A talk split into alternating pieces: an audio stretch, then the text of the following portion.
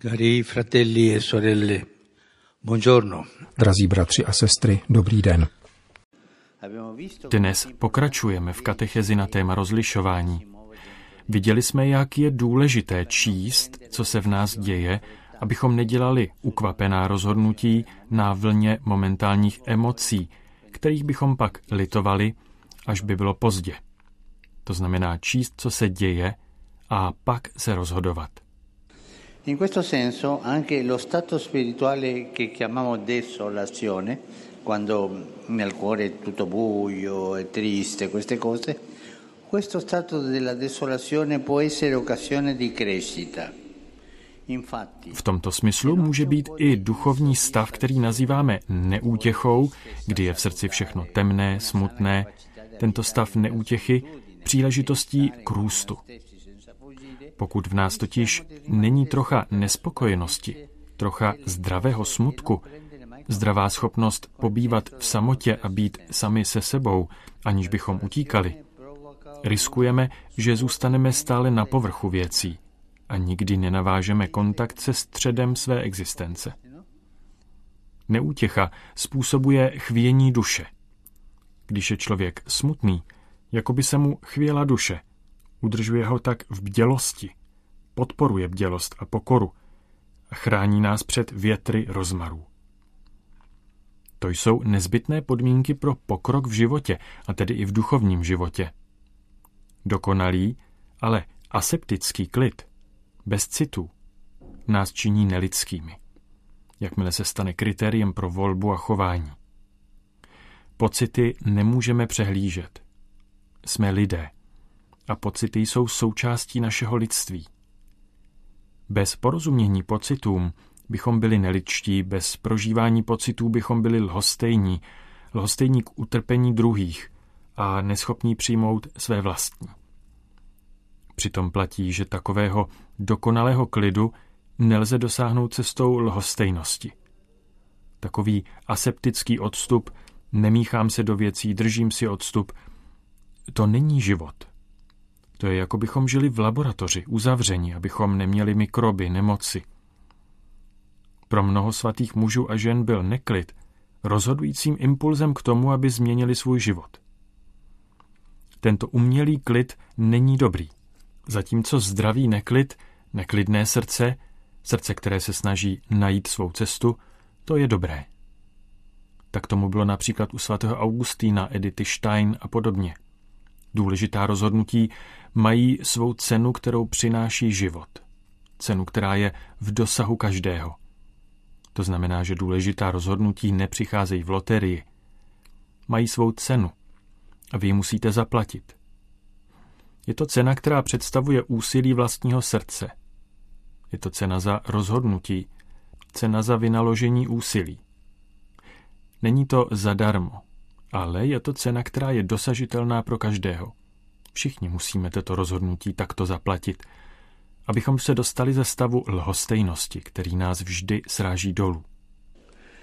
La desolazione è anche un invito alla gratuità, a non agire sempre solo in vista di una gratificazione emotiva. Neútěcha je také výzvou k bezplatnosti, k tomu, abychom nejednali vždy a jen s ohledem na citové uspokojení. Neútěcha nám dává příležitost růst, začít zralejší a krásnější vztah s Bohem a s blízkými, vztah, který se neredukuje na pouhou výměnu dávání a braní. Vzpomeňme si například na své dětství. Jako děti často vyhledáváme rodiče, abychom od nich něco dostali – hračku, peníze na zmrzlinu, nějaké svolení. A tak je nevyhledáváme kvůli nim samotným, ale kvůli nějakému zájmu. Největším darem jsou však oni, rodiče sami. A my to pochopíme postupně, jak rosteme. Anche molte nostre preghiere sono un po' di questo tipo. Mnohé naše modlitby jsou také trochu podobné.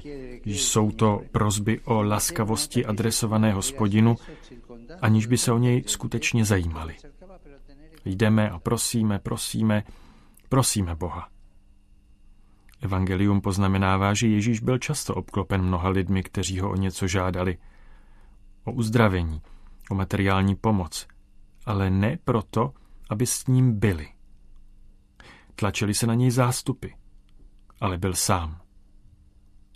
Někteří svatí a dokonce i někteří umělci meditovali o tomto Ježíšově stavu.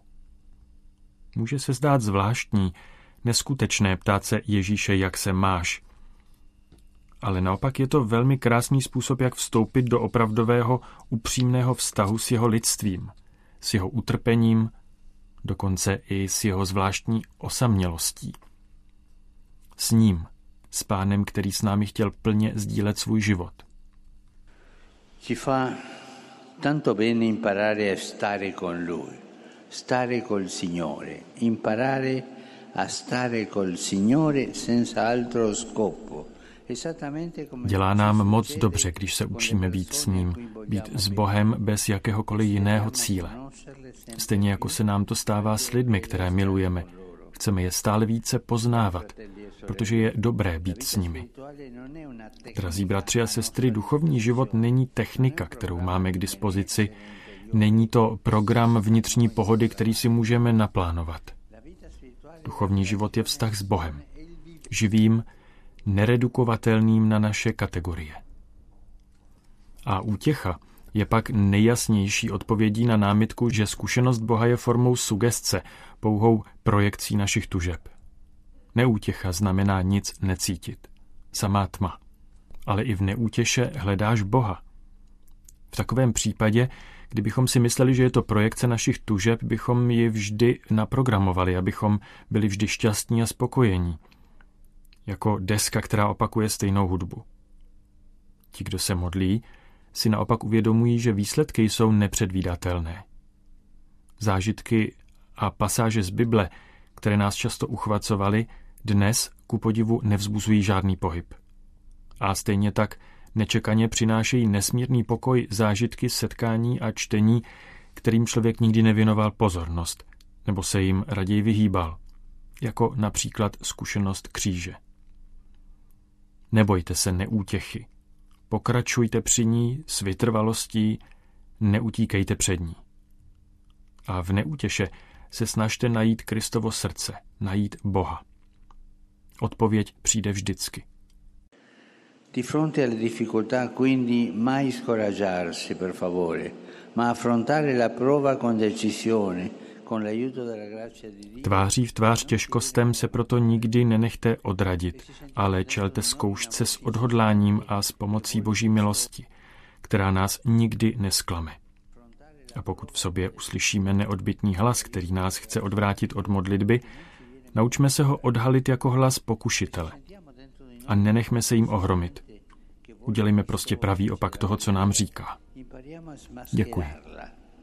Come la voce del tentatore e non lasciamoci impressionare, semplicemente facciamo proprio il contrario di quello che ci dice. Grazie.